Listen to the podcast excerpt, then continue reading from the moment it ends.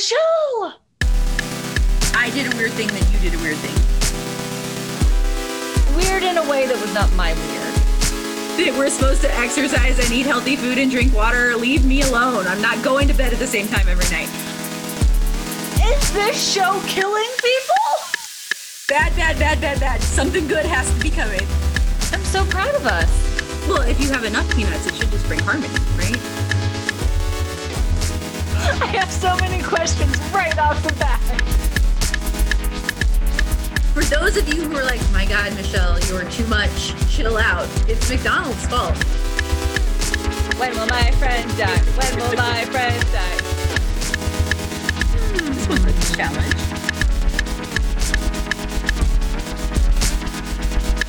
Both of my eyes are twitching.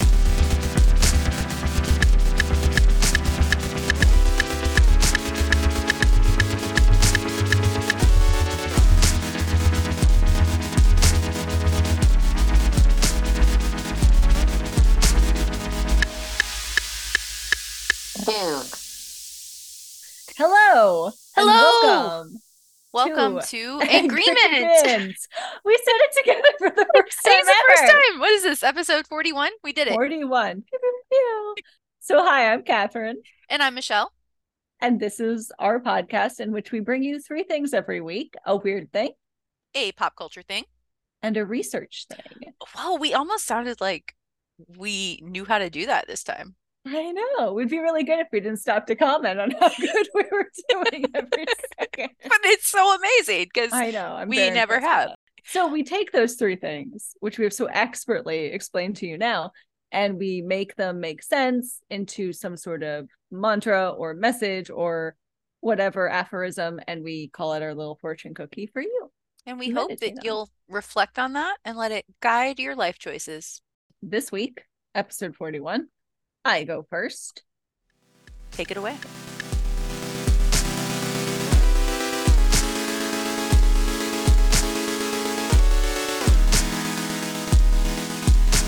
I'm, I'm feeling extra slow, and some of this is not my best work, but I am very excited to talk about all of it. My weird thing is this is not my weird thing. I'm going to build to it, I'm going to lay the groundwork.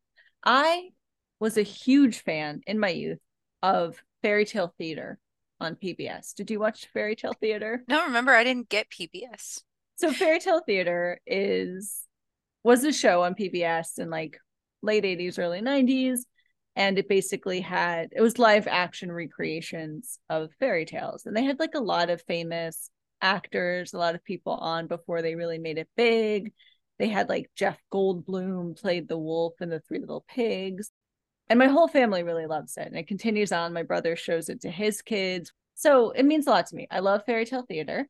And then I also love TikTok, which is very much in the news these days. We may not have it for much longer. Yeah. I read today that like uh, there's 155 million US users of TikTok, which seems impossible because Isn't that like half of the United States? Like, I mean, there's something like some of them babies? Like, Yeah, just- it's like it's like something north of 300 million is the population of the US. So I don't know half half of the US and like I mean again some of that 300 million are are babies. Like, They're silly little babies who aren't on TikTok. So take that for what you will. Um, but I do love it. I really love it. Maybe that's guess- embarrassing. like a lot of people probably have multiple accounts Oh, so like Oh, because if you have like your personal account and then a business account and so like and some of them are probably bot I don't know but like it's harder to be a bot on TikTok right or at least what content are you making? Yeah. at least for the time being Although they say users, not creators, right? Oh, I'm I'm a yeah. user and I've never posted a video. yeah I've never life. posted a video either yeah, I really, really love TikTok. Um, I can't explain favorite accounts. They're very stupid. Well, one of them I can explain because one of my favorite accounts is a couple who both they're a married couple and they both sound like Linda from Bob's Burgers and they have a pet squirrel. And that one's What's not very to love? because they feed it human food and I really miss watching squirrels eat food scraps because I'm not in Colorado wonder- with oh my my- squirrels. I wonder what's happening to your squirrel. Like, I they're, probably like think there's probably a whole mythology being written right now about what they've done to anger yeah, the god of the scraps is gone. They have forsaken us. There's new, it's spring, the new babies are gonna come and they're gonna be like, once, once the land was plentiful, but now in your age, Barren. barren. We will wander this yard until the return. yeah, yeah. For those of you who have no idea what we're talking about, Katherine used to feed her backyard squirrels, but she moved from that house. So Yeah, um, in a very beautifully raised wooden flower bed. So good luck to whoever has the house now and wants to plant in those because the squirrels are trained to eat out of it. The squirrels in North Carolina are too small and they are too gray, and I don't like them at all. Aw. Also, fun, fun, it, not fun because that's sad, but also a difference I don't like about moving from Colorado to North Carolina is birds. I didn't realize that there are very few birds in Colorado. And every time in the bushes, and I'm walking outside and I hear the bushes and I, it's not a squirrel, the way birds move through brush scares me now because I'm like, I don't know what that is. I'm not used to that. And I'm going around being scared of birds, which is just stupid. But when I moved from Australia back to the US, that happened with squirrels out of the corner of my eye. I'm like, what is that? So soon you'll be the feeding them. size?" until you move again and leave another barren mythology to be fulfilled. So it'll just be Yeah. this.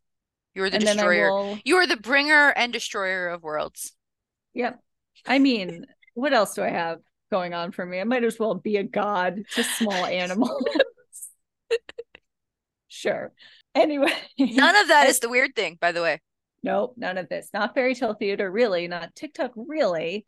So why am I talking about fairy tale theater and TikTok? Well, this starts in 2010. Shelley Duvall, who is the Shelley host of Fairy Tale Theater, she's the host of Fairy Tale Theater. Wait, I this is you just unlocked like some central memory. She, was she in a giant bed? Not always, but sometimes, yes. Like a like a absurdly large bed. Like a Probably, but it was probably for like the Princess and the Pea or some episode. She changes where she is every episode. Okay. So I bet maybe I watched it at your house. Probably. That makes sense. So not only am I feeling slow, listeners, but also I would say 75% of everything I've brought to this podcast is highly visual. so have fun with that. There will, at least for this part, be sound. There will be a portion I show only to Michelle um, that you will not get to see. And I'll talk over it. But if you want to see it, you will send us a grab bag. It's the only way you get to understand what's going on. So I'm going to show you this. This um, Shelley Duvall uploaded this to her official YouTube account in 2010. We're still not to my weird thing. We're building. Hello, I'm Shelley Duvall. Hello, I'm Shelley Duvall. Hello, I'm Shelley Duvall. Hello, I'm Shelley Duvall. Hello, I'm Shelley Duvall. Hello, I'm Shelley Duvall. Hello, I'm Shelley Duvall. Hello, I'm Shelley Duvall. Hello, I'm Shelley Duvall. Hello, I'm Shelley Duvall. Hello, I'm Shelley Duvall. It goes on for another 30 seconds. I won't make you watch the whole thing, but you get the idea. So this is every time an episode of Fairy Tale Theater starts, Shelley Duvall is dressed thematically and says, Hello, I'm Shelley Duvall. And I'll put the link to that video in the show notes. But now we're we're starting to get where I'm going. Someone on TikTok whose username on TikTok is Lauv, L-A-U-V. So as you know, on TikTok, you have a sound and then people put video on the sound again and again and again. So I found on TikTok, I was scrolling through TikTok and I knew about this Shelley Duvall video. And then I fell into a rabbit hole around this song that this person made loud made. We talked about this. Okay. Hello, I'm Shelley Duvall. Hello, I'm Shelley Duvall. Hello, I'm Shelley Duvall. They put like metal drums over the Hello, I'm Shelley Duvall. And the TikTok video Michelle just watched, basically, I noticed, I'm going to play you another one because the fun of TikTok is just watching the same thing again and again, Yes, hearing yes, it with different wa- visuals. I Yep. love it.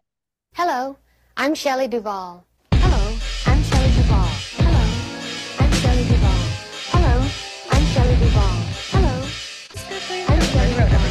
Listen to this again and again. What I wore to school. Hello, I'm Shelley Duvall. Hello, I'm Shelley Duvall. Hello, I'm Shelley Duvall. Hello, I'm Shelley Duvall. Hello, Okay, I'm now Shelley now Duvall. I'm gonna Hello, keep showing them. I'm to you, Shelley I'll some Duvall. talking over this song. So basically, what we're seeing is people Hello, changing I'm outfits, different outfits Hello, every time I'm there's Shelley a new Duvall. hello, I'm Hello, Shelley Duvall. I'm Shelley And it's a way of showing off your like I'm Shelley Duvall. out your look Hello, of the day, Shelley whatever you're Duvall. wearing. And at least- of them All the ones that we've seen are very uh, like edgy fashion. a lot of them are like what I wore to school. Hello, But I I'm have Shelley noticed that Duvall. there's a lot of I'm gothy or gothy Lolita looks. I'm They're very Duvall. popular with the Shelley Hello, Duvall people. I'm But Hello, also I'm they Shelley really, Duvall. really, really love like big fur hats Hello, and big I'm fur Shelley boats. Duvall. But this one, Hello, I'm he Shelley just looks like an anime Hello, character. I'm Shelley Duvall. Hello, I'm Shelley Duvall.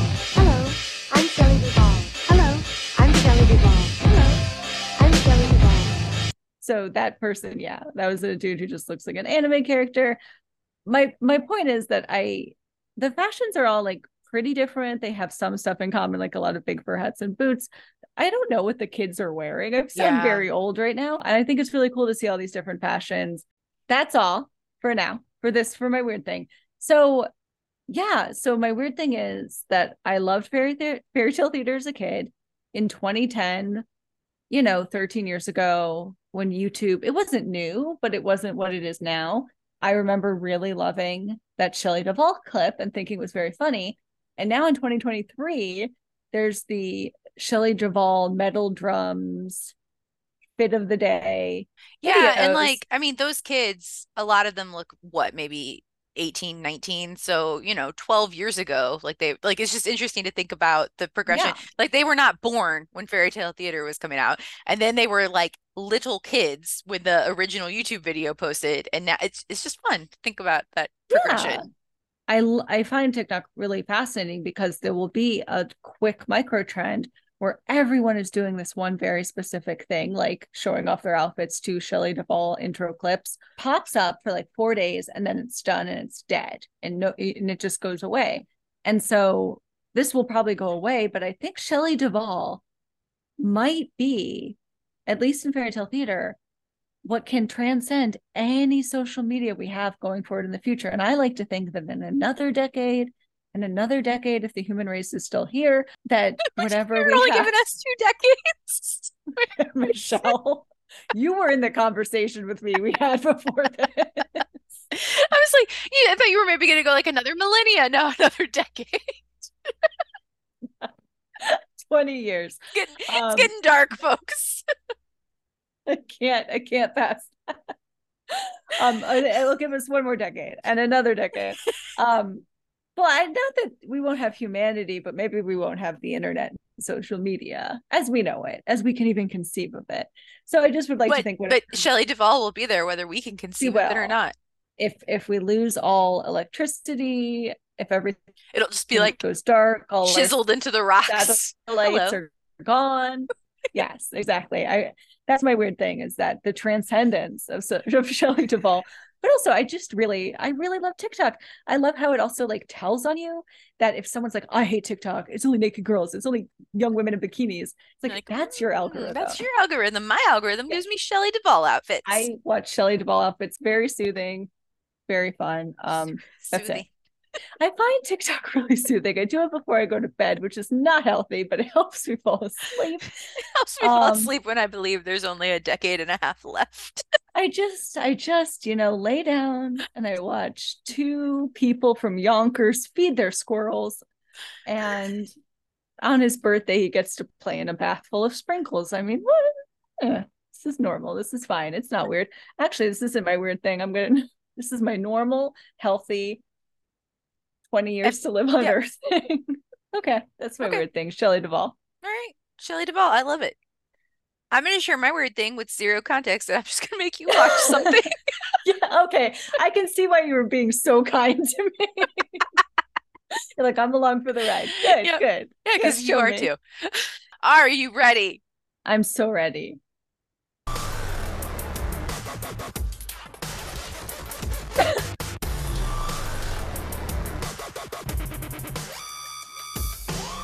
Anything that starts with that music, of I'm combat in. juggling, an aggressive form of object manipulation combined with debilitating attacks. Each player must maintain control over three clubs at all times. In sumo combat, the objective is to destroy your opponent by slashing their clubs to the ground or shoving them out of the sumo circle. In Breach, 30 clubs are in motion at the start of each round, but only one player needs to maintain control until they reach the breach zone. Here is Sayers trying to lock up the arm of Ben Thompson on the right, has two of his own clubs trying to steal now, two-point advantage. Four team parallels. You know, the temptation to just smash the other guy in the face must be overwhelming. Quick attempt by Josh Horton. Horton dove in. Lauga Benjaminson was waiting for him. Four consecutive points now for Team Intel in yellow. Lauga Benjaminson, who had six in a row. Last time Team Parallel scored was with Lauga in the middle. Lauga grabbing for Schmeisner's club, not able to get it. Schmeisner diving in with the right hand and loses one of his own as Lauga goes down to a knee and stays in for Parallel. Big hat move there. What a play by Joe Showers. Impressive move up the court by Joe Showers. Lauga Benjaminson waiting on defense. He has been defensive force today for Team Parallels. And here comes Schmeisner with plenty of room cleared. Benjaminson with a last second attempt. Still a handful of active defenders for Team Intel. Making life difficult for Dominic Harant. A strong move up the right side. Harant in trouble. Battle now between Schmeisner and Benjaminson. Okay, Noah just destroying people, and I think he just took out three people all by himself.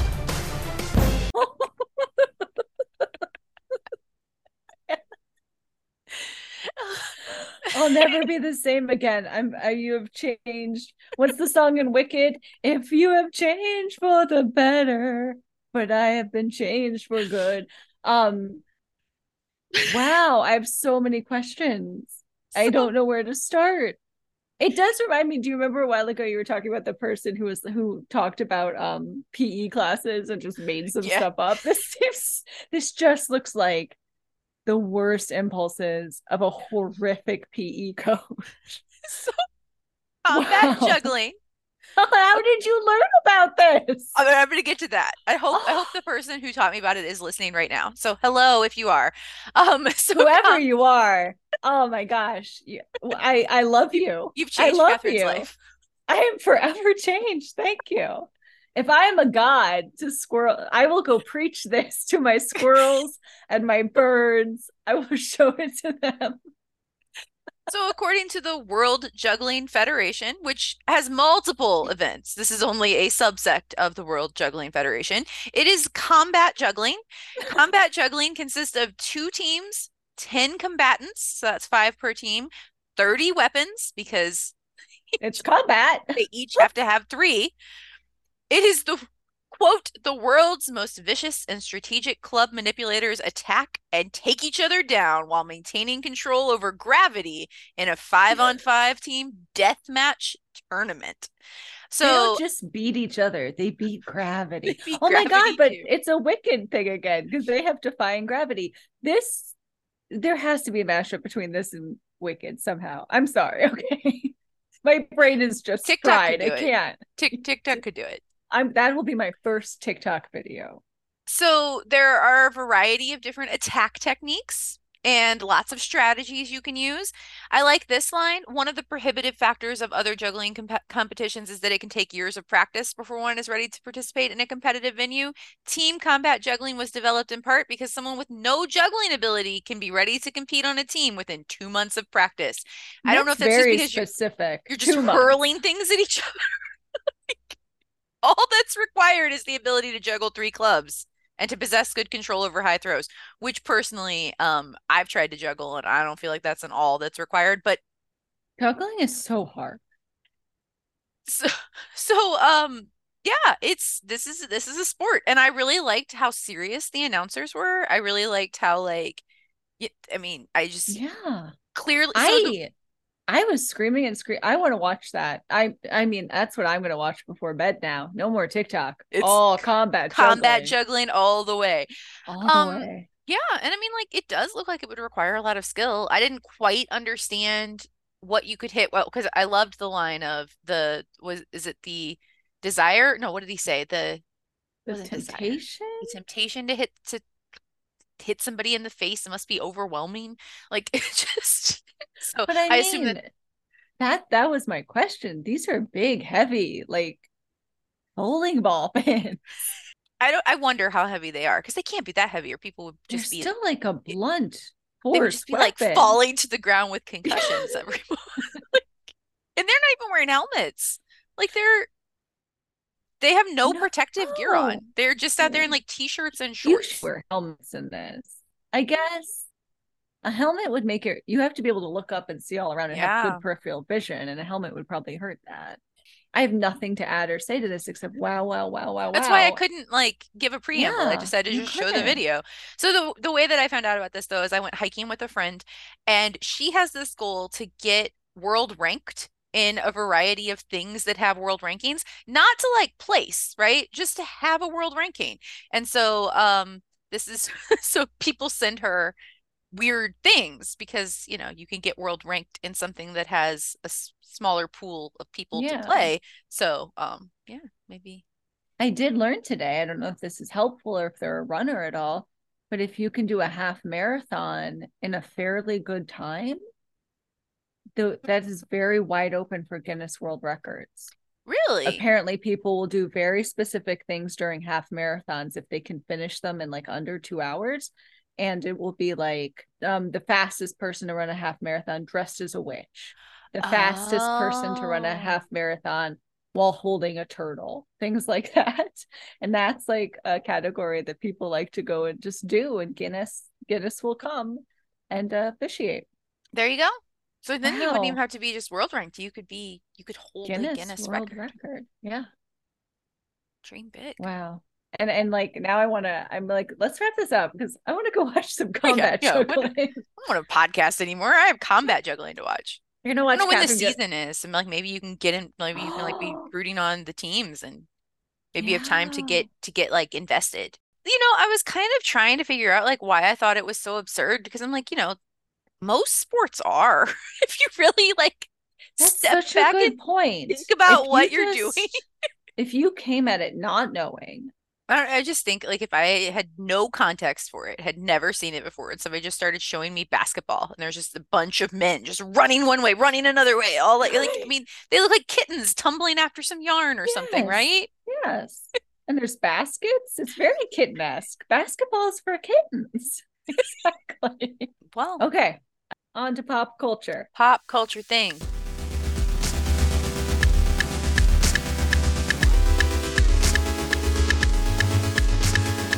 My pop culture thing is already way oversaturated. When I chose this, it was fairly niche. It's a cool thing. I still want to talk about it just in case, just in case anyone hasn't heard about it. Because I think it's nice. It's also just nice. Oh, we need some nice things. It ends. I did get an update today because everyone's talking and writing about it, and it's a little less nice, but Hmm. oh well. Isn't that Um, always how it goes? So I'm sure, yeah, I'm sure by now you have heard of Flaco. No, oh, I've been in- great, I've been in a wonderful. like COVID Oh, sick yeah. case, You've been which is having why your we're recording late. So yeah, COVID sick haze. Okay, well, for anyone else who has been in a COVID sick haze or any other haze or any other things, even when I was looking into this, this happened in February and now it's late March, but I still love it. It was a very big part of pop culture, especially if you lived in New York City, because um, Flaco the Owl had a Oh, is this the owl that escaped from yes, the zoo? yes. Okay, okay. even, even in your COVID haze. Even in my COVID it. haze. But I do think there's a lot of like connections, and we can talk about it in a different way later on. Flaco the owl was a owl who lived in the Central Park Zoo. He was a Eurasian owl, and he had lived in captivity his whole life, 13 years. And his cage was vandalized in February, and he flew away. And this worried a lot of people because he had never been out in the wild. He'd always been in captivity. And not only that, but his the zookeeper said some mean things. They're like, we would be worried about any owl, but Flaco is an especially clumsy, slow owl. Oh, poor. Flaco. I know. Flaco got a lot of flack. So people started to look for him. There'd be like Flaco sightings. The zoo was searching for him because they're like, he can't fly. He can't hunt. We got to find him. He's going to starve to death. But then it was discovered that he was flying and he was getting better and better at flying. And then Yeah, maybe he's clumsy because he's never been given the Right? chance to spread his wings. given the tiniest little chance and look at him go. And then he started hunting and they found Flaco's owl pellets and it had rat bones in it. So he's eating rats, he's catching rats. Wonderful. Um, and you know, people are describing this like he's such a celebrity that people would have their phones at like a dinner party in New York and they'd be like, he vomited up the rat bones. There were rat bones in his pellet. And like a cheer would go out. Yay! You could hear from other apartments. Um, so the zoo then once that was discovered that he was not only flying but hunting and eating they gave him a 24 hour watch to decide if they would attempt to rehabilitate him at all I swear, I thought you were going to say they gave him a 24 hour warning. like, Flaco, we're going to close this. We're closing this door for real if you don't come back. you get back here flaco no more Sorry.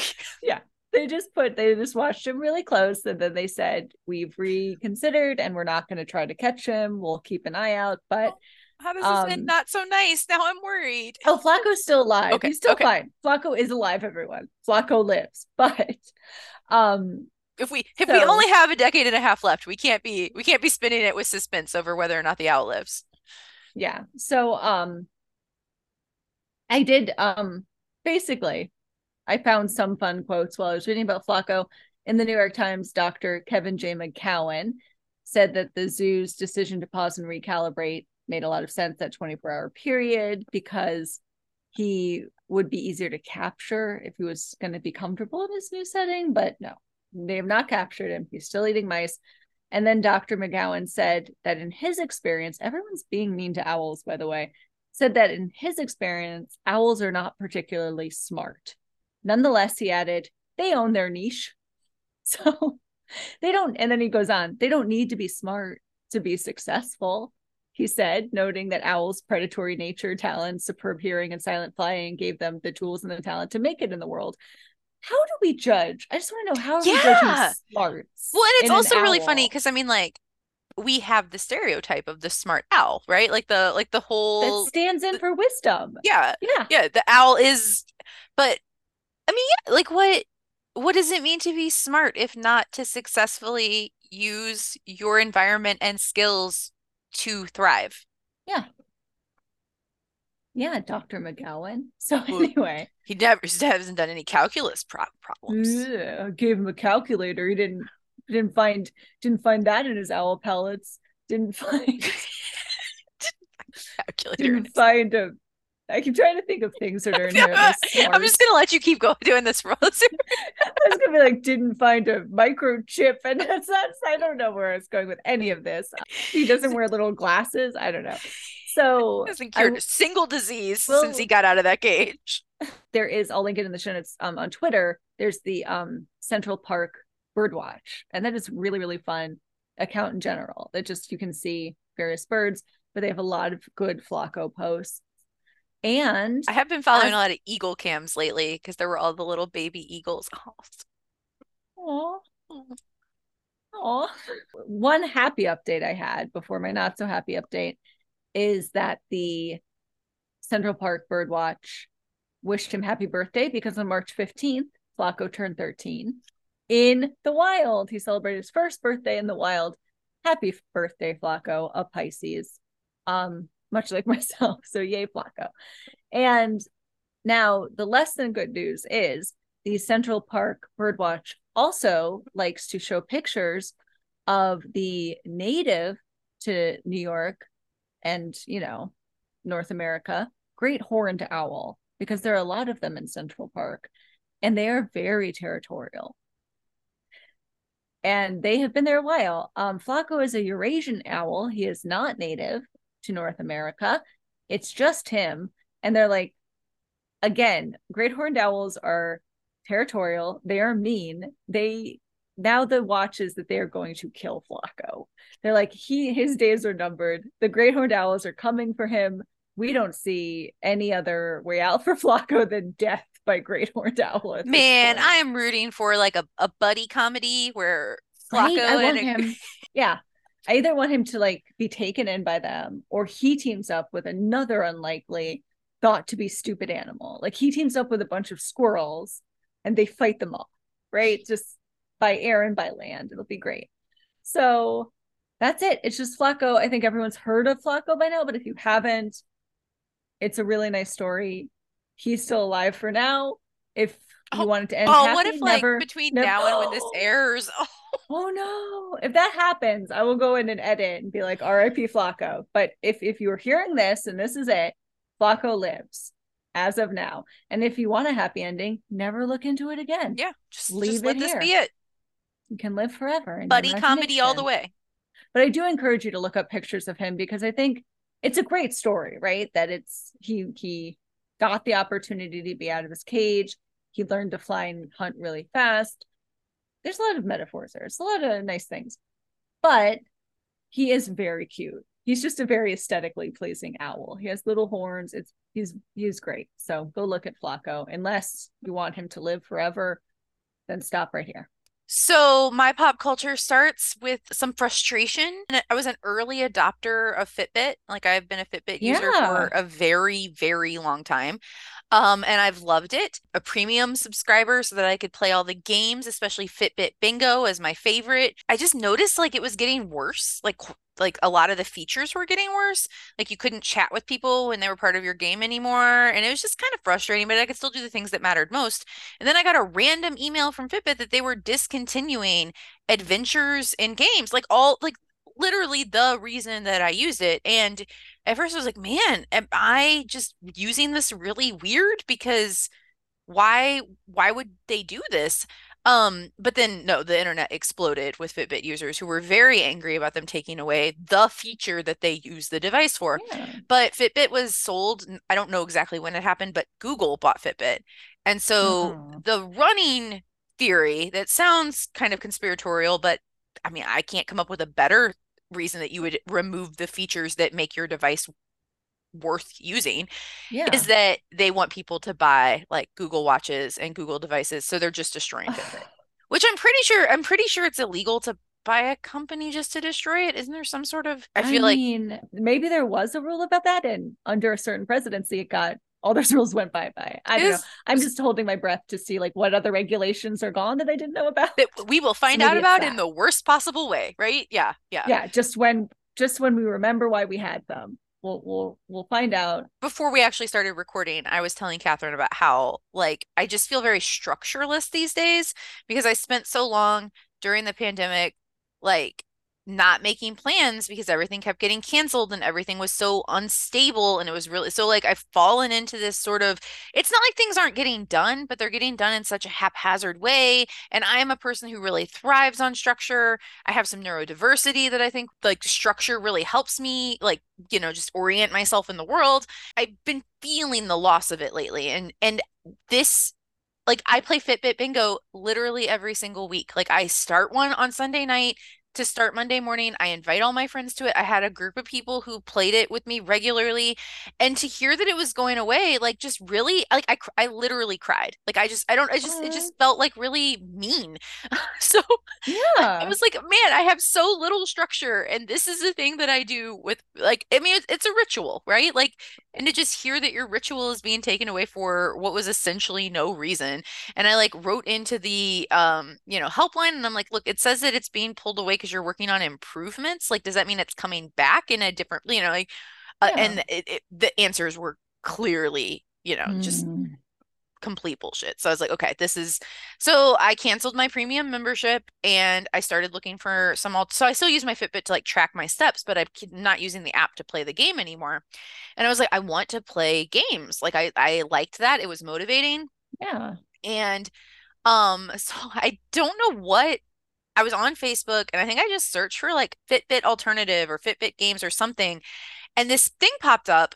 Somebody had shared a post that were like, hey, all you Fitbit users who are sad about this, you should join this group. And it's this group called Witness the Fitness, or WTF, Witness the Fitness. Oh.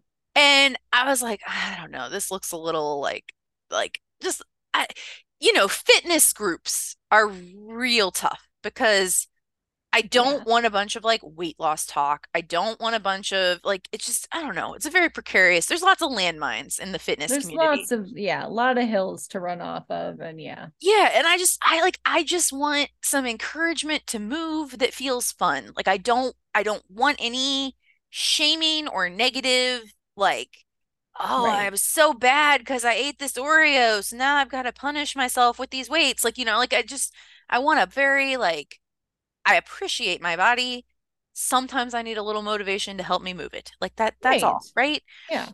um, and so I was like, you know what? I'll I'll try it. I'll sign up, right? So I signed up for this group called Witness the Fitness. It's a little bit complicated if anybody's listening and thinking about doing it too. Like there's a bit of a learning curve because it's all like run through these Facebook groups, but they are so kind. They're so so kind. And I just completed a leprechaun challenge like themed around the leprechaun movie. So for a week, Oh, so like really interesting. and it was so creative. The woman who ran it is just so, so creative. So they put you on teams, and then there are challenges throughout the week that are themed around the leprechaun coming after you. So it was like, you know, uh, the leprechaun's chasing you. And then, like, my favorite part was a relay. Again, I was sick with COVID while this was happening, but I couldn't let my relay team down. So I was like Aw. crawling out. I was like, no. So um, they had a list of things that you had to accomplish, and it was like 10 active minutes, one mile, 2,000 steps, seven flights of stairs, like all these different things. And then you had to coordinate with your team because you could, you could only do them one at a time and you couldn't start the next one until the person in front of Ah, you had finished like a relay. And you couldn't do back to back. So like it could be you, another person, and then you again, but you couldn't just do all of them yourself. And the more that you racked up, like the more points you got to help you like defeat the leprechaun. And there was a whole bunch more to it than that, right? Like there was like um one of the days like you had to set a trap for the leprechaun and then wow. like the total That's number of really steps that you got.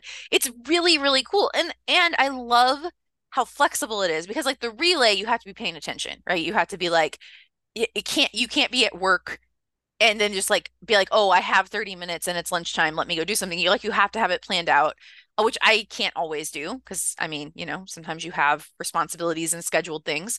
But there are also like end of Yeah. day challenges where it's just like this is the challenge for the day. Everybody make sure you sync and share your screenshots to show that you did it by the end of the day. It doesn't matter when you did it.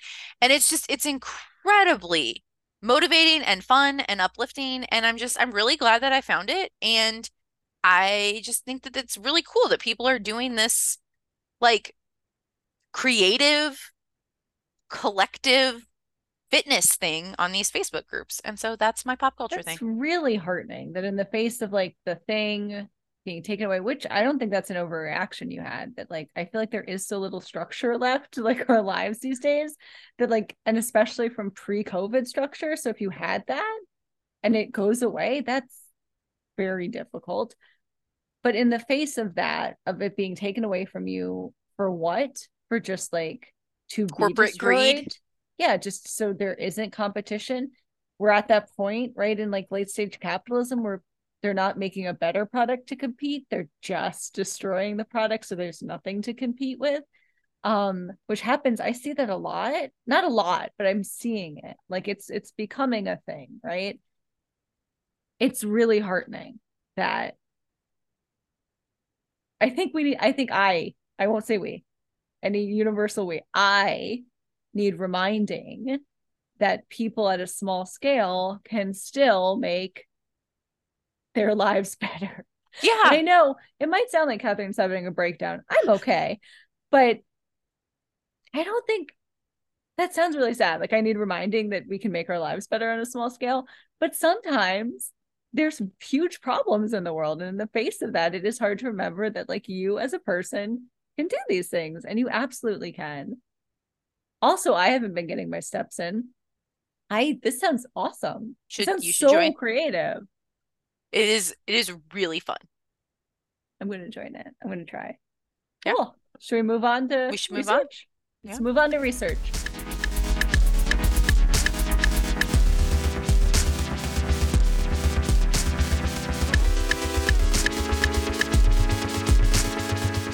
Have a lot. I have a lot to say. Well, I have a lot to say about this because Michelle and I spent um a lot of our Sunday texting each other about Do I get to di- rant about this some more? eh, eh Oh, this is kind of a different thing. I'm going to talk about it. I already I've- like four pages of an article written up about that. I'll I'll let you save it for that. Um, what I was gonna what I'm gonna say is that um, this is largely about the movie Everything Everywhere All at Once and how it won Everything. a bunch of Oscars, Everywhere. everything, all at once. all at once. Um, I think I was expecting it to ri- win like original screenplay, right? That was a given. But then it got director and it got best picture. And I was so it got stoked. best it got best editing and the editing team like oh sorry am i am i stepping on your No, no, Okay. no, No, because I was that- worried I would forget this. the the editing team was not professionally they like trained themselves on youtube videos they were not professionally trained The person, the head editor who accepted the award, his first paid job was the Eric Andre show, which I'm Oh, a big yeah. fan of. yeah you've brought it up on Um, here before yeah Yep. And that was the first paid editing job he had was the Eric Andre show, which is a great show and it's still going.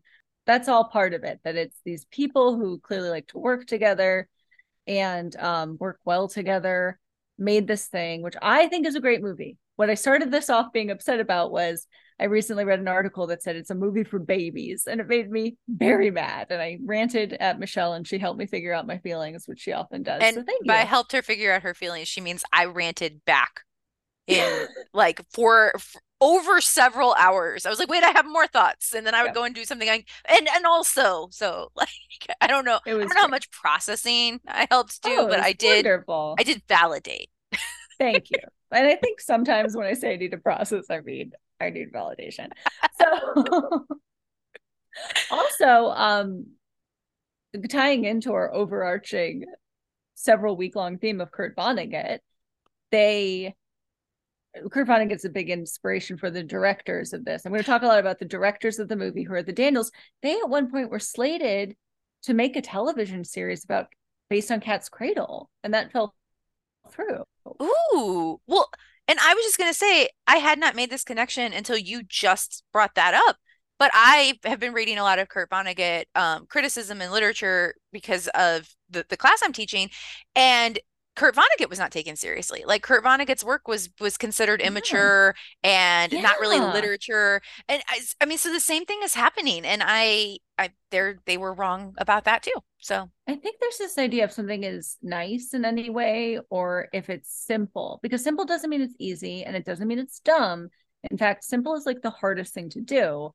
And nice is a very hard thing to do, which we also talk about. So things that are sometimes simple and nice or to the point and nice, people think that's not good when it's actually great. Well, and also, I don't think that any, like, just because Vonnegut is able to say it simply does not mean it's a simple idea. And just because, like, you can wrap everything everywhere all at once up by saying kindness can save the world, which I think is how they put it sarcastically in that article, that is not, I mean, that's like, that's not the message, right? Like, it is a much, much more complicated message than that. So, like, yeah, Yeah. you can, you can sarcastically drill anything down into this little takeaway, but when that takeaway can be packed with that much meaning, like that's a skill. Exactly. Exactly. You said it much. Speaking of the skill, you said it much more simply than I was, and that's what I was trying to say, and you're very good at that. Um, and we're gonna get to that too. This is all gonna tie up.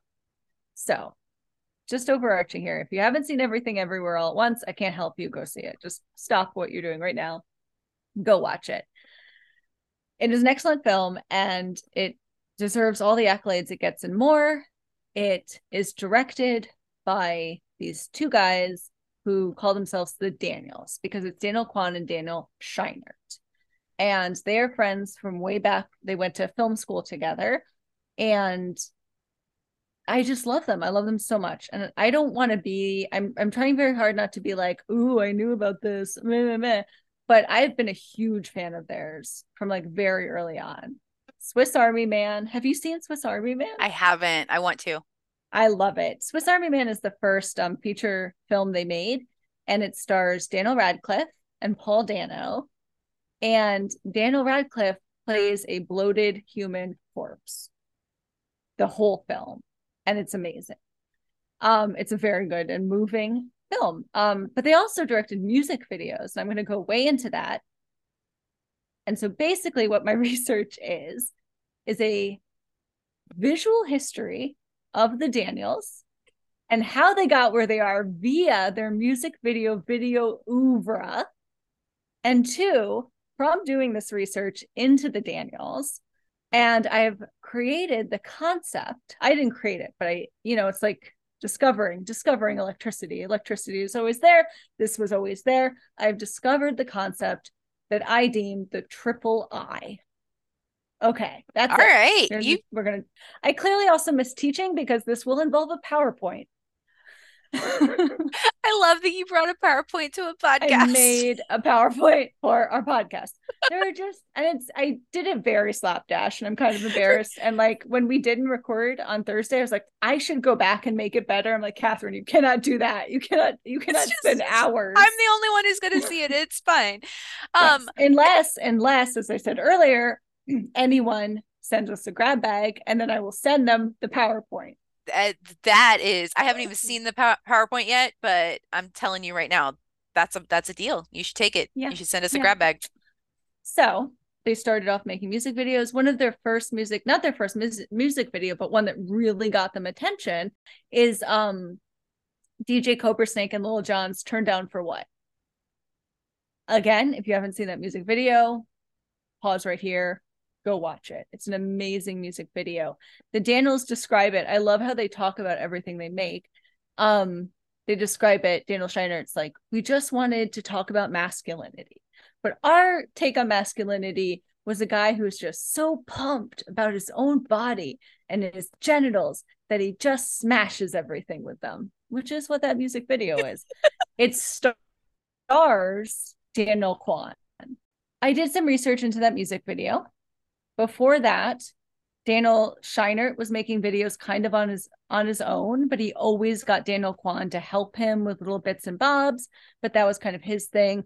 Daniel went off to work at Pixar, but then the music video collaboration worked out really well, and he left that to just make videos and work with Daniel Scheinert. It's really fascinating how they made that music video. Basically, I found a really great interview with both of the Daniels, and I'll link to that because they do a better job talking about their work than I do. But the highlights are A, that they did a treatment for it where they made a PowerPoint for the music video because Lil Jon needed convincing. And I was able to track down a PDF of that treatment, and it is gorgeous. And I will link that in the show notes. It's Please great do. to see how they are just in depth explaining, like, and then he smashes the roof with his dick and he falls on the woman who loves it. Anyway, so um, it's really great. And Daniel Kwan stars in it largely because Daniel Scheinert was so desperate for the world to see him dancing. He said the world needed to see his dancing. In fact, Daniel Kwan's like, well, we we couldn't find anyone. We auditioned people, and Daniel Scheinert's like, I didn't. I told you I I auditioned people, but we didn't. It was always you. I told them from the start it would be you. They were excited, so he tricked him into doing it. I love their dynamic. Um, the other thing I like about it is there's no nudity. They talk very specifically that it focuses a lot on people's bodies and their genitals, their secondary sex organs.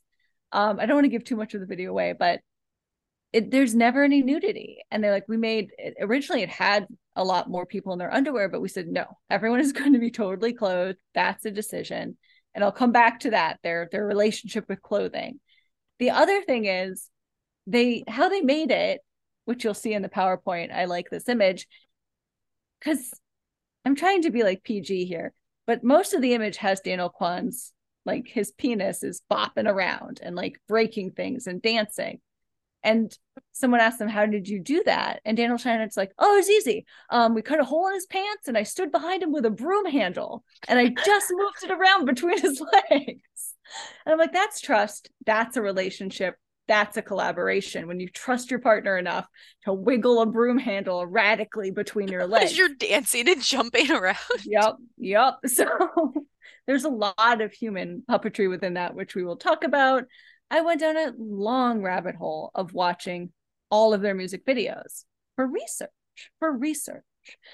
And what I, I even found the very first video they ever made, it's not a good video. But the first thing any the first thing anyone makes of anything is not going to be that good.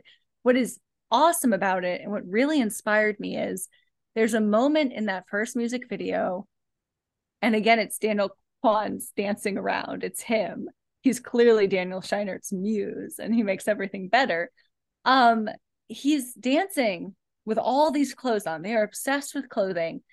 And it's very detached from the rest of the music video. It doesn't make a lot of sense. And it looks exactly like some of the editing in everything everywhere all at once. And you can see they found some trick and they're like, that's good. This works. And they they remembered it. And then I realized every music video I could find at least one moment that I recognized from everything everywhere all at once. And it was so cool to see them growing and growing and and learning until they made like one of my favorite movies of all time that won all these Oscars. And it's not just about making great things, it's about noticing within the things you're making that aren't great, what is great? What's that little spark in it that you should hang on to and remember? I'll link to their website. You can watch all the music videos. They have them all. They have the stupidest ideas. Their ideas are very stupid. And they execute them perfectly. And I just, I love stupid humor. I love stupid things when like it's being executed at the highest level. It's so great. It makes me really happy to see stupidity in the world being respected. So I, I will show you my PowerPoint. It is PowerPoint time. I'm a little embarrassed for some reason. I don't know why. And, you know, I don't know how much of this is going to get edited out because I am going to talk over it and it might be just mind numbingly boring, but okay. So here we have my PowerPoint. this talk it's titled The Daniels. Sorry, I'm laughing at the picture on the left. Yes, which no one can see No one can see. us a go back. The Daniels, a collaborative genius ship comprised of the Triple I. Remember, that's my other research thing. I'm going to Oh, tell you. yeah, yeah, yeah, triple, I, Triple yes. I is, and the worker translator. So Ooh, triple I, like I as in the singular pronoun. I thought it was I like a Oh, three like scene I, organ. E Y Yes. E Y E. No, it's Yes. I I I. Okay. Stands for something. We will see. So, so for, I just noticed a lot of like themes in their work, and I, you know, I'm an art historian. I like to look just visually at things. So puppets and puppetry. So on the left here we have the DJ Snake and Lil Jon music video turned down for what? Now it's hard to see, but I learned that some of the effects, as we said, were done with a broom handle but there is a very complex thing where a woman's breasts just move wildly. And the way they did that was that another actress in the music video stood behind her in a green hoodie and just moved them, just physically bopped them up and down.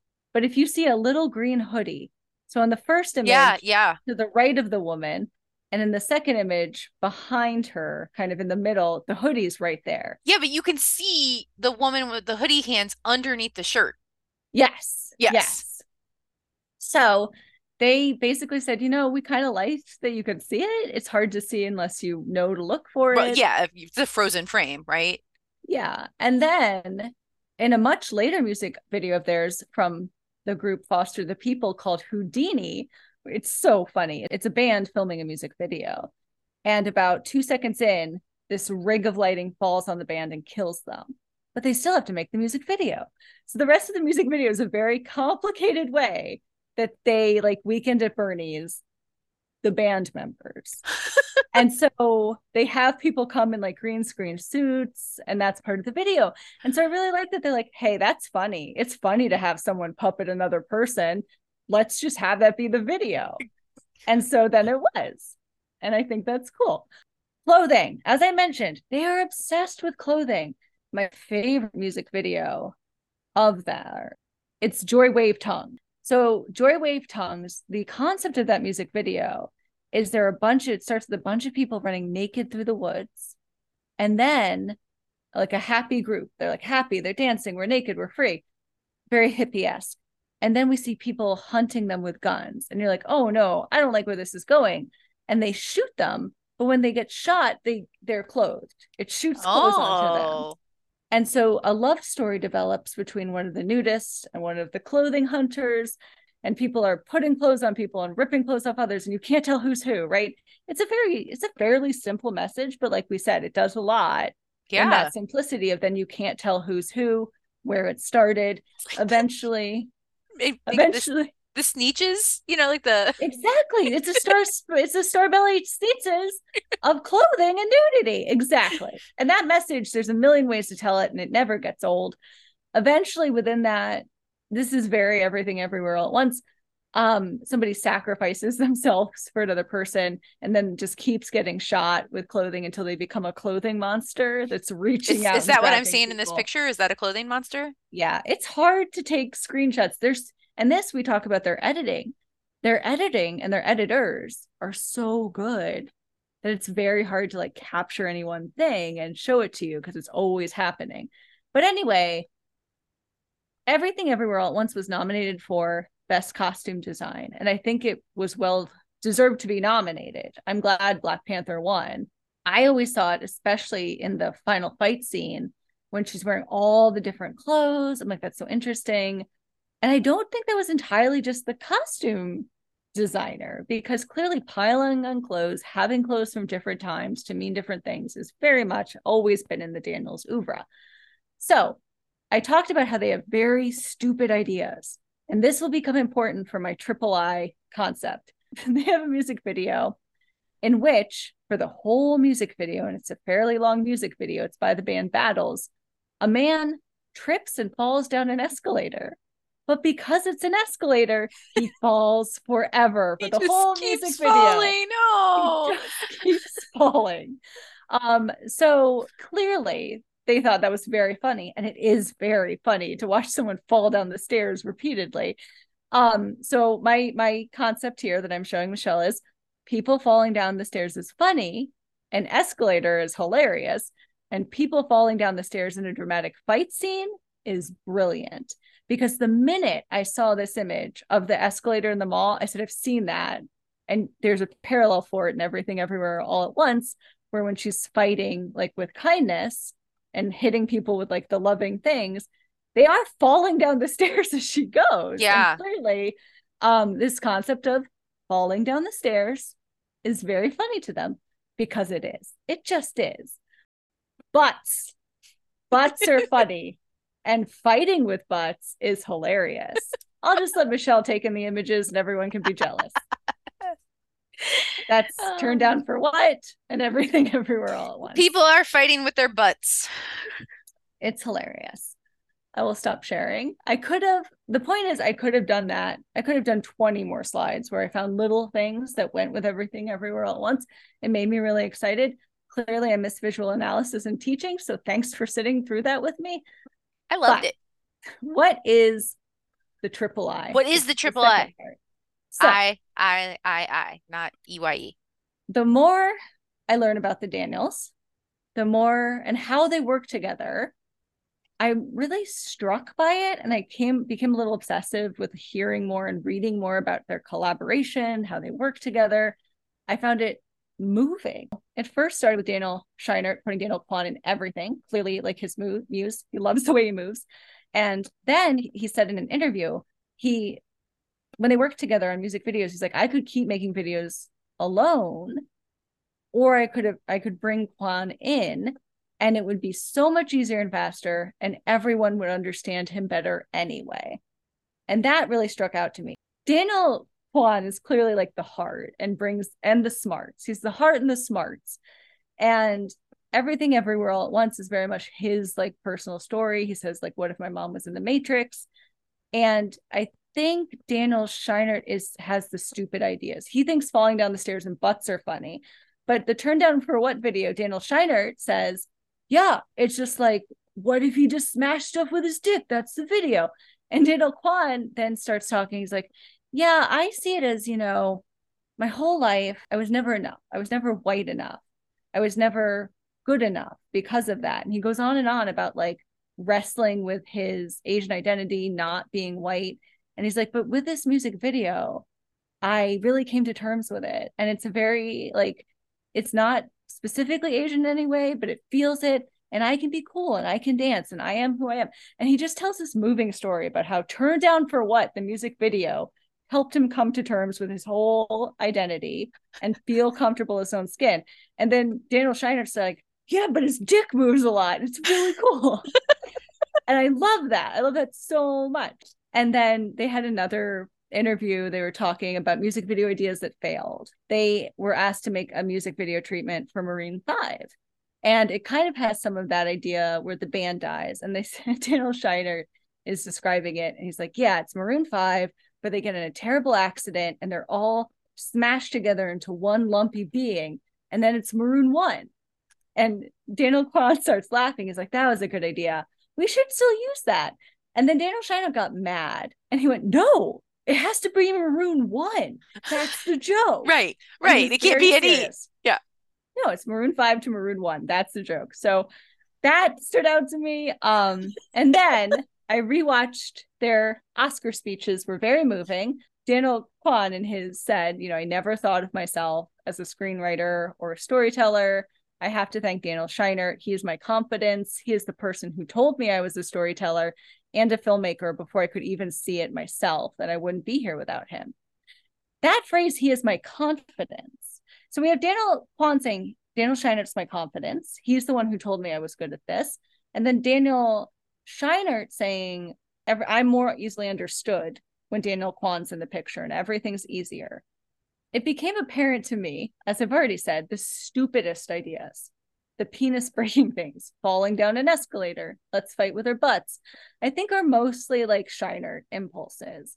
And then the heart and the brains, the translating these ideas into actual narratives, into actual things in the world that other people can enjoy, into actual finished products seems to very much be the work of Daniel Kwan. And I don't want to like break this down. Maybe I'm all wrong. It's kind of problematic to do this, but the reason I'm doing this, and very likely overreading the relationship, is that Scheinert's overall energy and stupidity that I love.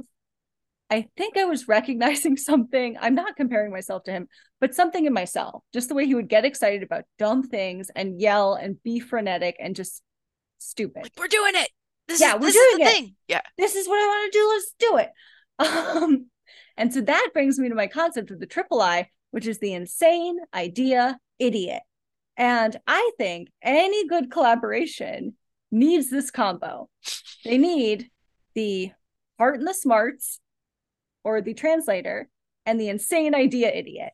And the insane idea idiot can't really get work done on their own. They don't know how to do stuff.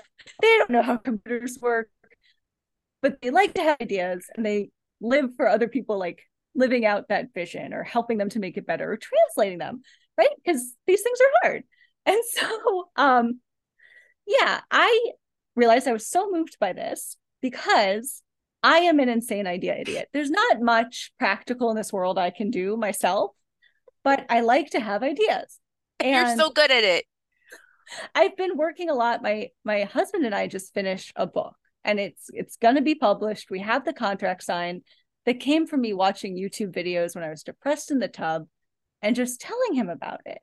And he said, "No, that's a book." And I'm like, "No, these are just dumb ideas." These are just YouTube video the ideas. And, And yeah. so I just I talk to him. I talk his GD ear off. And then he goes and he writes the most brilliant thing I've ever seen. He's like, but these are your ideas. I'm like, no, they're not. You did all this work. You did all the work. And then he's like, no, you did all the work. And so we keep collaborating in these ways where it feels very easy to both of us. And it's like we both did all the work. So neither of us did. we talked about that exact same thing when it was like early in the podcast when it was like I I, don't feel like I'm doing enough and you were like I don't feel like I'm doing enough and like we are like oh but yeah. it both it just keeps getting done yeah yeah I'm not Yeah. done, Michelle. I started once I had this breakthrough, I started sobbing. I was crying in the bathroom, and my husband's like, "What's wrong?" And I'm like, "I am so lucky. I I could not really make my way in the world. I don't think, but I am surrounded by brilliant, hardworking people who put up with me. And M- Michelle, you are like you are hard and smarts. But I think what's really cool about you is you were also in your own way an insane idea idiot. Because well I am a Gemini so yeah, I think you're both. I think you are one of the rare people that maybe have both Daniels inside of them and you can just do things on your own. And that's why it's even more special to me that you like do projects with me and you like collaborate with me. And yeah, it does. We both talked about like, I don't think I'm doing enough work. I don't think I am. And I'm just so obsessed with collaboration when it works, when it doesn't.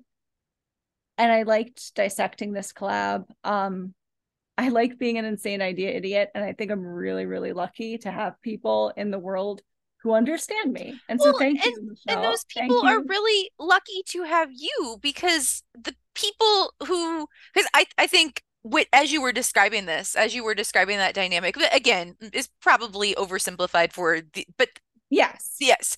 I was like, oh, I'm definitely the the Kwan in that. like as you were describing, it's like, oh yeah, no, that's me. Like that's the all right, let's dial this back a minute and figure out what it means and how we're gonna bring Yep. it in. Yeah, yeah. Like that, like, it that's- has to be maroon. What? More butt puppets.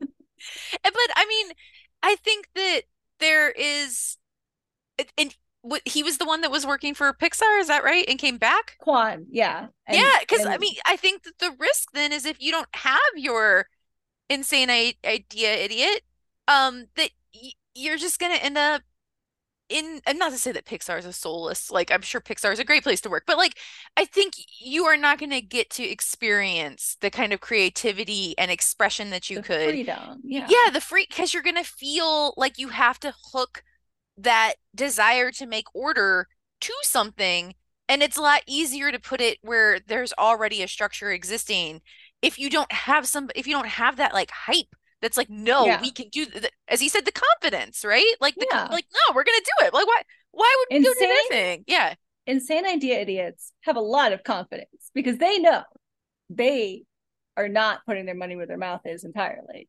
They know they have good people to make it work. Um, i love i love this theory i think! Well, so you know, you just said that you're uh, like I read a lot of self-help and productivity books. I think I think you've got one here. I think we can yeah. co-write Let's do it. collaborate. I mean, let's do it. Let's do it. Insane idea idiot says, let's do it. and then Michelle will have an outline done in five minutes. All right, here's the chapters. Which ones you want?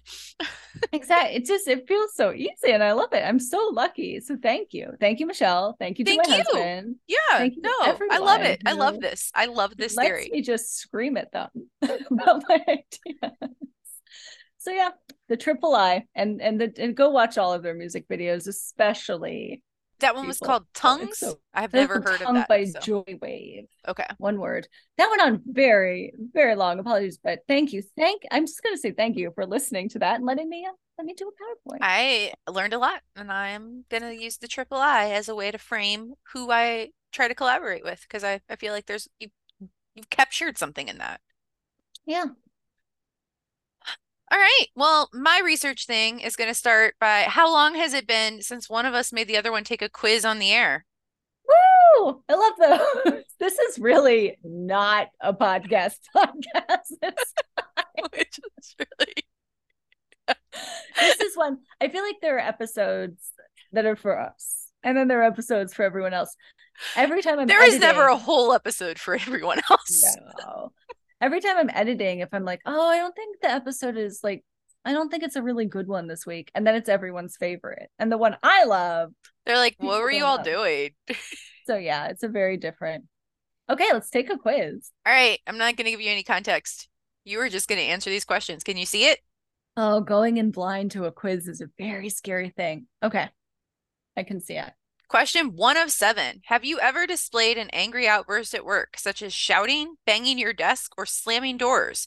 Yes, when I'm frustrated with myself or others, it often shows. Never. I'm composed and extremely professional at all times. No, it's important to me that people feel I'm easy to connect with, so I try my best to avoid behaviors that may be off putting to others. No, I want to express a lot, but I'm waiting for the right time and figuring out the right way to express it. No, I don't struggle with managing anger, but I can struggle with impulse control. I'll share a series of new ideas in a meeting, for example, without thinking them through. Guess which one the insane idea idiot is going to choose. this Yep. one. So- Yep. I don't get angry, but I do have an impulse control problem. Um, a former boss, not boss, um, a former overseer of mine, a chair of a department will say, called me a goat. She was like, You're she would call me just the goat. Because at meetings, Not greatest of all time. no, definitely not greatest of all time, unfortunately. Um, because at meetings when I got excited, I You- couldn't contain myself. I go, bleat. so That's just Yeah. excitement. I know. Just encouraging. Oh, Some people All can't handle a triple I, man. It takes Yeah, it no. takes a strong heart and smarts. Okay.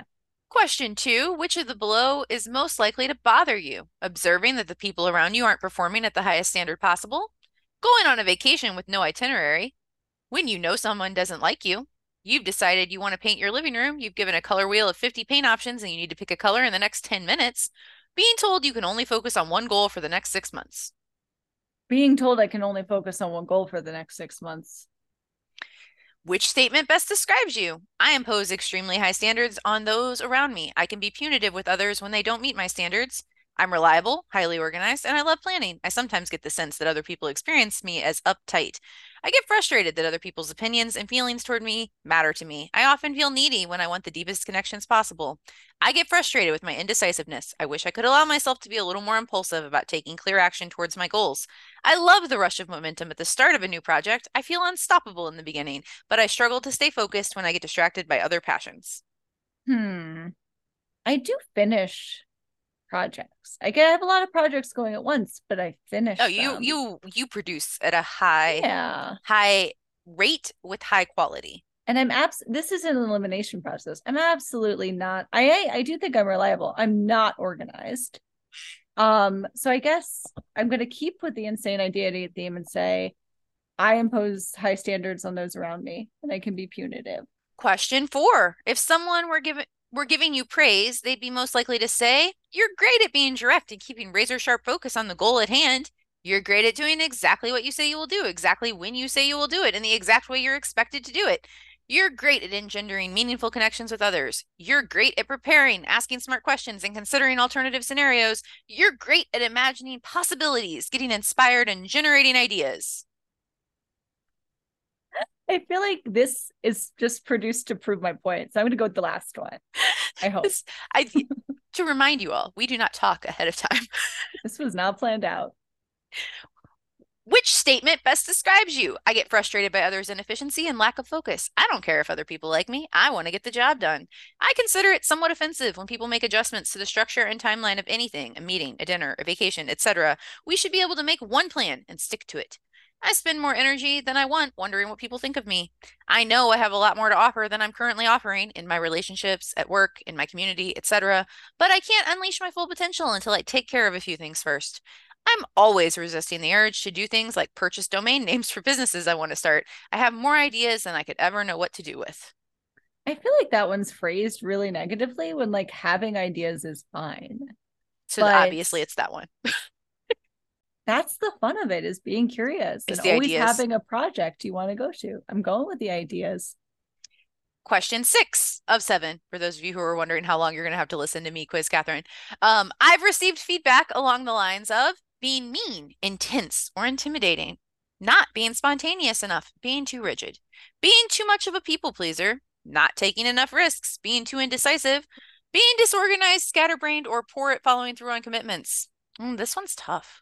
This one, I do absolutely follow through on. Yeah, you one hundred percent follow through on commitments. That's, That's not big, you. Yeah, big thing for me. Um, because I think I do think I come off as like disorganized and scatterbrained, but I do what I say I will. Mm-hmm. Um, the feedback I the only one of these feedbacks I've actually gotten, so I think I have to go with, which was from the person that called me a goat, was that I am mean, intense, or intimidating. I have been called intimidating more times in my life than I can count.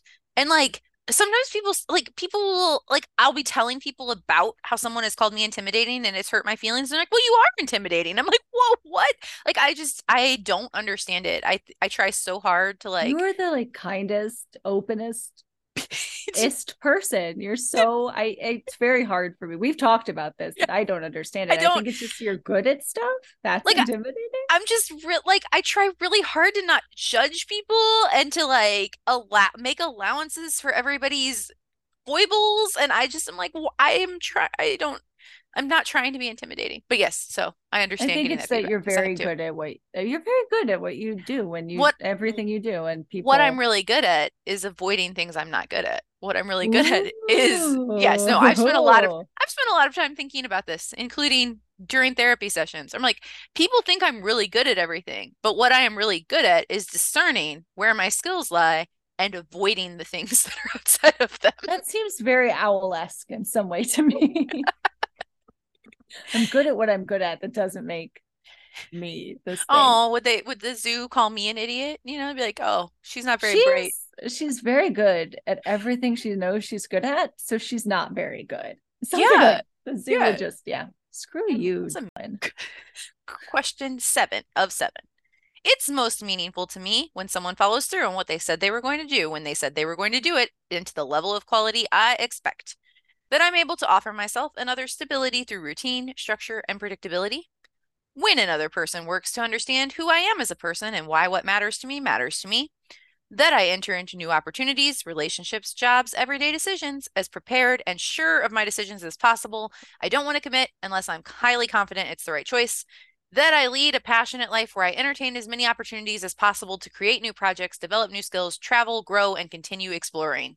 This is a very hard one. Um, because you read that first one, I was like, that, absolutely that. My knee jerk last one. response is that. And then it's either the first or last one. Um, because it's like which I don't know if I should go positive or negative route here. It is my biggest, biggest, not even a pet peeve, but like really upsets me when people don't do what they say they were going to do. Because the way, thank you, Michelle. Yeah, thanks, translator, because you're exactly right. It's it's more meaningful to me when someone does not follow through, not when they do, which is which is negative. So I'll go with the last one. I passionate life, do lots of things. Cool, cool, cool. Ah, this is very interesting. So yes. you Oh my gosh, that I resonate with this. you are 29% intense perfectionist, 71% messy perfectionist, and zero of anything else. Just that.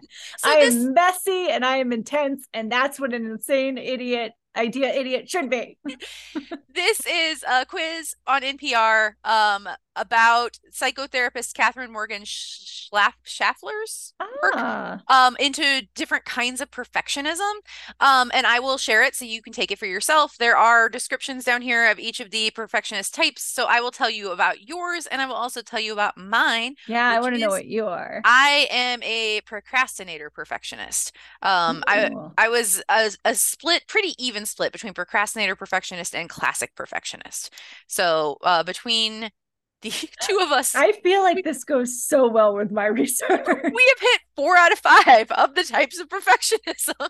so, so intense perfectionism is effortless. You are effortlessly direct and maintain a razor sharp and sometimes pushing focus when it comes to achieving your goals. Uh, they compare it to Steve Jobs or Gordon Ramsay, great at generating outcomes. Um, if you scored high in this type, you should interrogate why you're striving for your goals. If you're seeking generic markers of suc generic markers of success, you might want to redirect your energies toward more specific goals aligned with your own personal values. But that's not a problem for you because you were only 21% this. You were mostly the messy one. So Mostly I don't- messy. I think you get the benefits without the downsides of this one, Yes, right? And I would say being laser focused, much like Daniel Scheinert, with like it has to be maroon one. You just you gotta know. You gotta yeah, know what that, that was the joke. Yeah. The classic perfectionists are um this is this part is not me. May keep an immaculately tidy desk or car that they're proud. No. Um, but like people who just want order and that sometimes there's some rigidity to that, right? Like that you you want things to go the way that you're expecting them to go. And when something deviates from that, it can be hard for you to handle it. And so I definitely I was that one was less mine. That was like my secondary one. My oth- my primary one was the um procrastinator perfection. Yeah, I would say like it. Uh, I think the Fitbit discussion is a perfect example of that. It upsets you, but it you you find a way, you recover, you make alternatives quite. I what looks to me as easily. Um, not neither one of us scored at all on Parisian perfectionist, which is the people pleasers. As since we are recording a podcast for you, that was all full of visuals and quizzes. You yep. have noticed that people pleasing is not really what's driving us. Sorry, we don't care about anybody else. Um, I am primarily the procrastinator perfectionist, always waiting for the right time. Procrastinator Mm. perfectionist wait for the conditions to be perfect before they start working on a project, um, which often does not happen. This is this is 100% I identified with this in a way that made me like kind of squirmy and uncomfortable. Like I'm constantly Ooh. like this is my plan, but this is not the right time for my plan and like I I'm waiting for everything to line up just right. And like I know it's not going to. So I have to work really hard to just be like I got to just do something with it, which I think go to your theory is why I need a triple I because like I need somebody to be like we're doing it now because like, if I go if I had gotten the idea for like the Foley project that we did, I would be like, I can't do this till I've learned 97 different styles of Foley we'll art and read as we go. Pew, pew, 12 pew, books. pew. Yeah, exactly. Read the book as part of it. So you are primarily and overwhelmingly a messy perfectionist. Overwhelmingly. Kind of a judgy choice of word, Mrs. Classic no, I'm just saying procrastination. in 70 Yes. se- 79, It's, it's a heavy percentage. Yeah. Heavy majority percentage. I mean would that's say. almost a B, Some would call that a landslide if it was an election Right, situation. right? Yeah. Okay. Fine, fine. Um, messy perfectionists are in love with beginnings. They're naturally enthusiastic and push through the anxiety of starting a new project with ease, which is literally what we were just saying about the project that we did together, right? Um, they can struggle with follow through, but I don't think that you have this. Yeah. And I don't think that you have this because of the intensity. I think that you have the what a good combo. you have the perfect blend of perfectionisms, which wow. brings me to the actual kind of researchy part of my research, which was not just reading a you know pop quiz on NPR because I wouldn't do that to you all. I'm a real researcher. So I read an article. Exactly. I didn't just watch music videos. I made a PowerPoint. Right. I read an article from that was published in 2020 in the International Journal of Environmental Research and Public Health um, called Multidimensional Models of Perfectionism and Procrastination, Seeking Determinants of Both. This is a, a Creative Commons shared article, so I will link it. You can read it in its entirety. It's long. I am going to just, I'm not going to do it justice from the perspective of the discipline. It's not my discipline. I am reading this as a layperson with an interest in productivity. And um, so, but the reason that it is so interesting to me is because they start by talking about perfectionism and the way that we understand perfectionism, and then talking about procrastination and the way that we understand procrastination. And so they say here in their introduction that um, perfection is characterized by setting exceptionally high standards of performance and unrealistic goals, accompanied by overly critical self-evaluations and concerns over making mistakes there's been all these different ways to like categorize perfectionism and um, just like the quiz we just did that's one of the attempts to kind of categorize it into different Yeah. ways but they said that there may be a form of procrastin or of of perfectionism. It has been widely accepted about perfectionism that there are adaptive perfectionisms and maladaptive perfectionisms that some versions of perfectionism lead to better outcomes whereas some versions of perfectionism lead to worse outcomes uh, in particular obsessive compulsive disorder and it's been linked to anorexia and buli- bulimia. So like if you have the Yeah. maladaptive kind it can cause you know all kinds of mental health issues and physical issues um, but if you have the adaptive kind it can actually help you achieve better so this research that they were doing was trying to find a multidimensional model that combined perfectionism and procrastination to say that procrastination also had some adaptive qualities and not just maladaptive ones. So um they Ooh, that's really interesting. That's really interesting. so they say here that um, procrastination is most commonly viewed as the purposeful delay of a task and is seemingly inevitable for college students. 95% of college students have engaged in procrastination. Approximately 20% of adults claim to experience procrastination chronically. Um, there's all these different theories of like what the source of procrastination is, and that ultimately a lot of the theories say that like the source of procrastination is different for different people, which kind of goes with like the quiz we just looked at. Yeah. Um, but the concept of procrastination currently exists in a unidimensional model labeled as only existing in a maladaptive form, which I personally disagree with. Obviously, this is not my field, so I'm sure they love that, right? Like, yes. Wrong, yes, little wrong. English PhD on the podcast. Tell us how our whole field is wrong.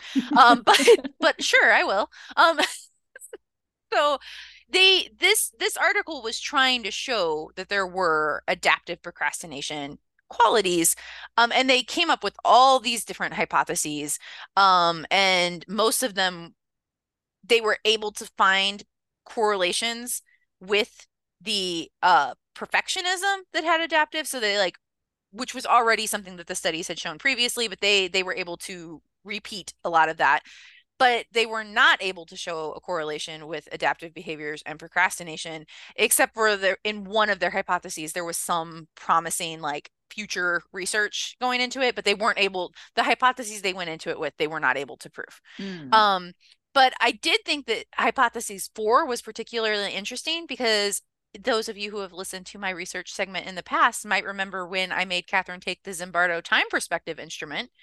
And so one of their um, hypotheses was that maladaptive procrastination would correlate with people who had past negative, present hedonistic, and present fatalistic perspectives on the ZTPI, Oh.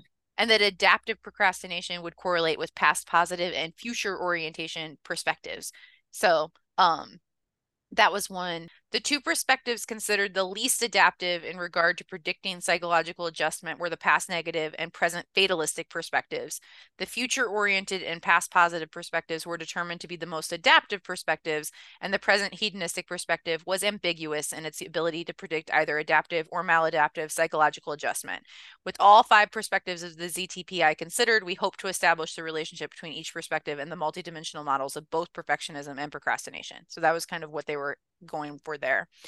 Um, so I am in all of this just really interested in the idea that procrastination is always maladaptive because as I've also talked about on this very podcast, I've been reading Oliver Burkeman's um, Time Management for Mortals, which I finished once and I'm going back through because now I'm going to teach a class, a class I'm super excited about that uses it as one of the texts.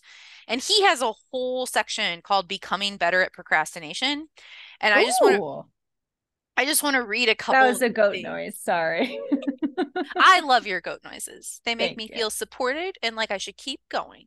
you should, yeah. Um, so here, Burkeman writes, procrastination of some kind is inevitable. Indeed, at any given moment, you'll be procrastinating on almost everything. And by the end of your life, you'll have gotten around to doing virtually none of the things you theoretically could have done. So the point isn't to eradicate procrastination, but to choose more wisely what you're going to procrastinate on.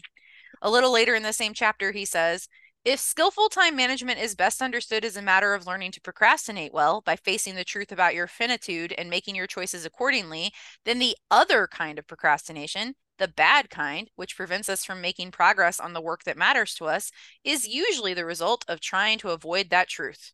The bad procrastinator finds himself paralyzed precisely because he can't bear the thought of confronting his limitations. The good procrastinator accepts the fact that she can't get everything done, then decides as wisely as possible what tasks to focus on and what to neglect. I mean, you could replace the word procrastinator with perfectionist there, right? Right? Perfectionism is very um paralyzing. You mentioned kind of offhandedly uh, and that people find you intimidating that you're good at knowing what you're not good at and avoiding it. That feels like this adaptive, that seems like adaptive procrastination, right? Yeah. I, That's can't do everything. is. I'm going to do the things that I enjoy and I'm good at. You need to call them up and be like, study me, because I can prove out this hypothesis of adaptive procrastination. I volunteer. Yep. You and you and Flaco can do Flaco waiting 13 years, Wait taking his time, moment. procrastinating. I know how to get the rats. You all think I can't. You and Flaco are procrastinating perfectionists, I'm gonna say. And I just like I I have really this book really moved me, the Oliver Burkeman book, because I think that the I mean, some of it's just, you know, I'm I'm approaching 40 and that's the classic time to be like, "Oh gosh, life is speeding up." But I just I feel like, yeah, I can't do everything. So why shouldn't I be doing the things that matter to me and that I enjoy and that make me feel fulfilled in some way? And what I mean, that is a form of procrastination, right? To look at the other things Yeah. and go, no, no, thank you. I don't have time for you. You have to get moved to the back burner. That's why there are clothes all over my floor right now. Don't look. I don't think I could. I don't think that's how Zoom works, but okay. That's why the camera points at a wall. Boop, boop, boop. Yep. Like I'm just so filled with joy about how well your results matched up with your I like I just I love it so much. I was like, this is very easy. Wait, like I just said does- all these things. it does. Okay, are we ready for wrap up? We're ready for wrap up.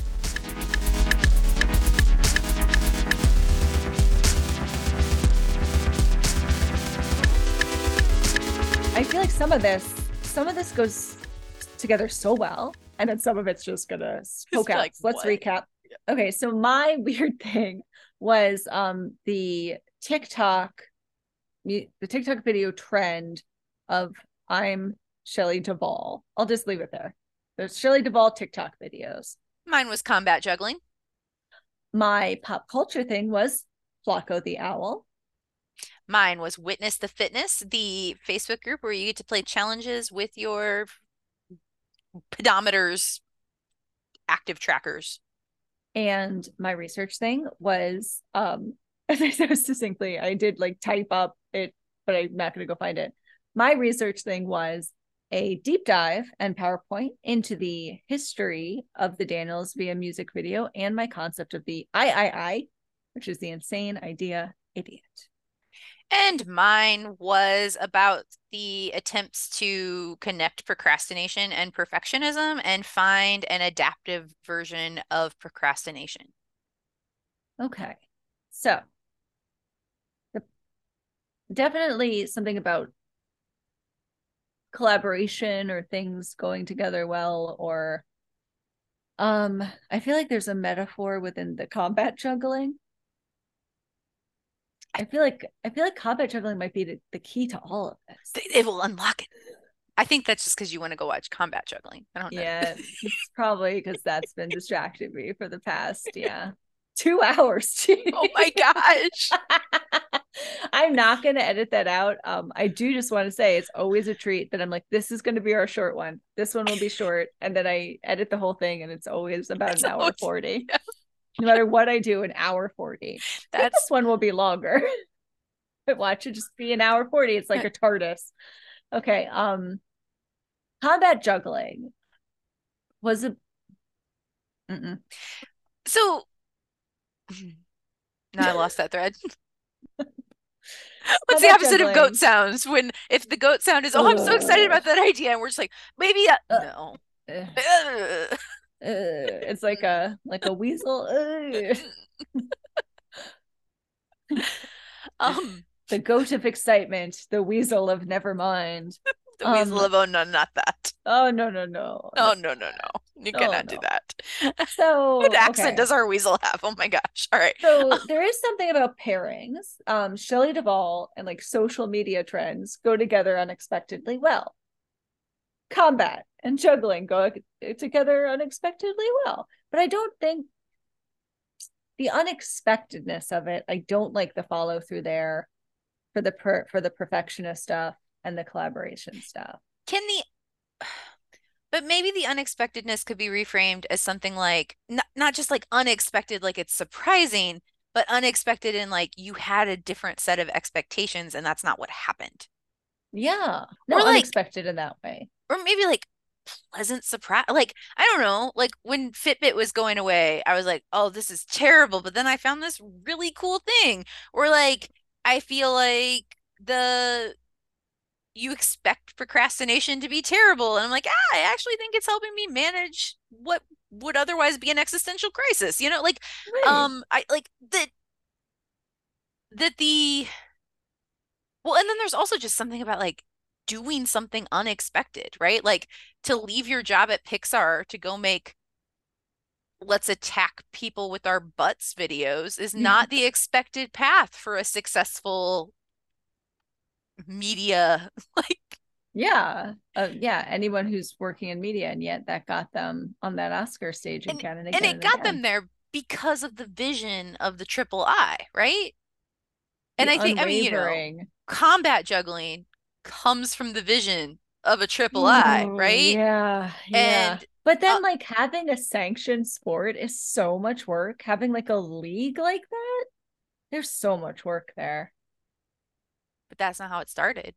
You you know this started with some people just like Yes. beating each other over the People were just trying to learn to juggle together and got angry. And the mm-hmm. and the Shelley Duvall thing is about how if you lean into that kind of just absurdist energy, that things get renewed, right? They get a new life. They Yeah. get that that transcendence between generations is so is is there something about like absurdity is generative, but it takes a lot of hard work? But Flaco does not fit there. Let's think about Flaco for a moment. Everyone, focus your attention. Think of the owl. I mean, I think that maybe Flaco needs a triple hide. no, no, no, no. But what did we say? What did we say? We hope he. Wow! Before either of us knew where either of us was going, we said we hope Flaco teams Is- up It's with a buddy comedy. unexpected Yeah, buddy comedy. Yes, yes. We had no idea. We had no idea where we were headed. Maybe buddy comedy could be on the fortune cookie as like a shortcut. It doesn't just say buddy comedy, but maybe that unlocks stuff. Like find your buddy comedy to something something. Find your buddy to comedy with. Nope, nope, I don't like that. Um, find your buddy to comedy with. That's terrible, Katherine. I don't care if it is eleven o'clock at night. That's no good. No, I think buddy comedy is a bad idea. The insane idea idea is running. I'm gonna, I'm gonna never mind weasel. Never mind, Weasel. Er, er, er, er, er. All right, okay. Um, but collaborate is this like gets to the heart. So like, I feel like we already had something that was like collaborate or die. Well, no, we had adapt. We had adapt. Oh, adapt. Yeah. I do think in our 40 episodes previous to this one, we probably have had said something about collaboration. But collaboration is very important. It is. This whole And project so- is a reflection of collaboration. And So I mean, we so obvious, I mean, clearly a theme here is collaboration, right? Like the only one that didn't directly fit was Flaco, and And we made it turned it into we collaboration without Yep. even knowing that's where we're, yeah. So, so okay, so it's something about collaboration. What do we want to tell the world about collaboration? What do we want when they open up their fortune cookie?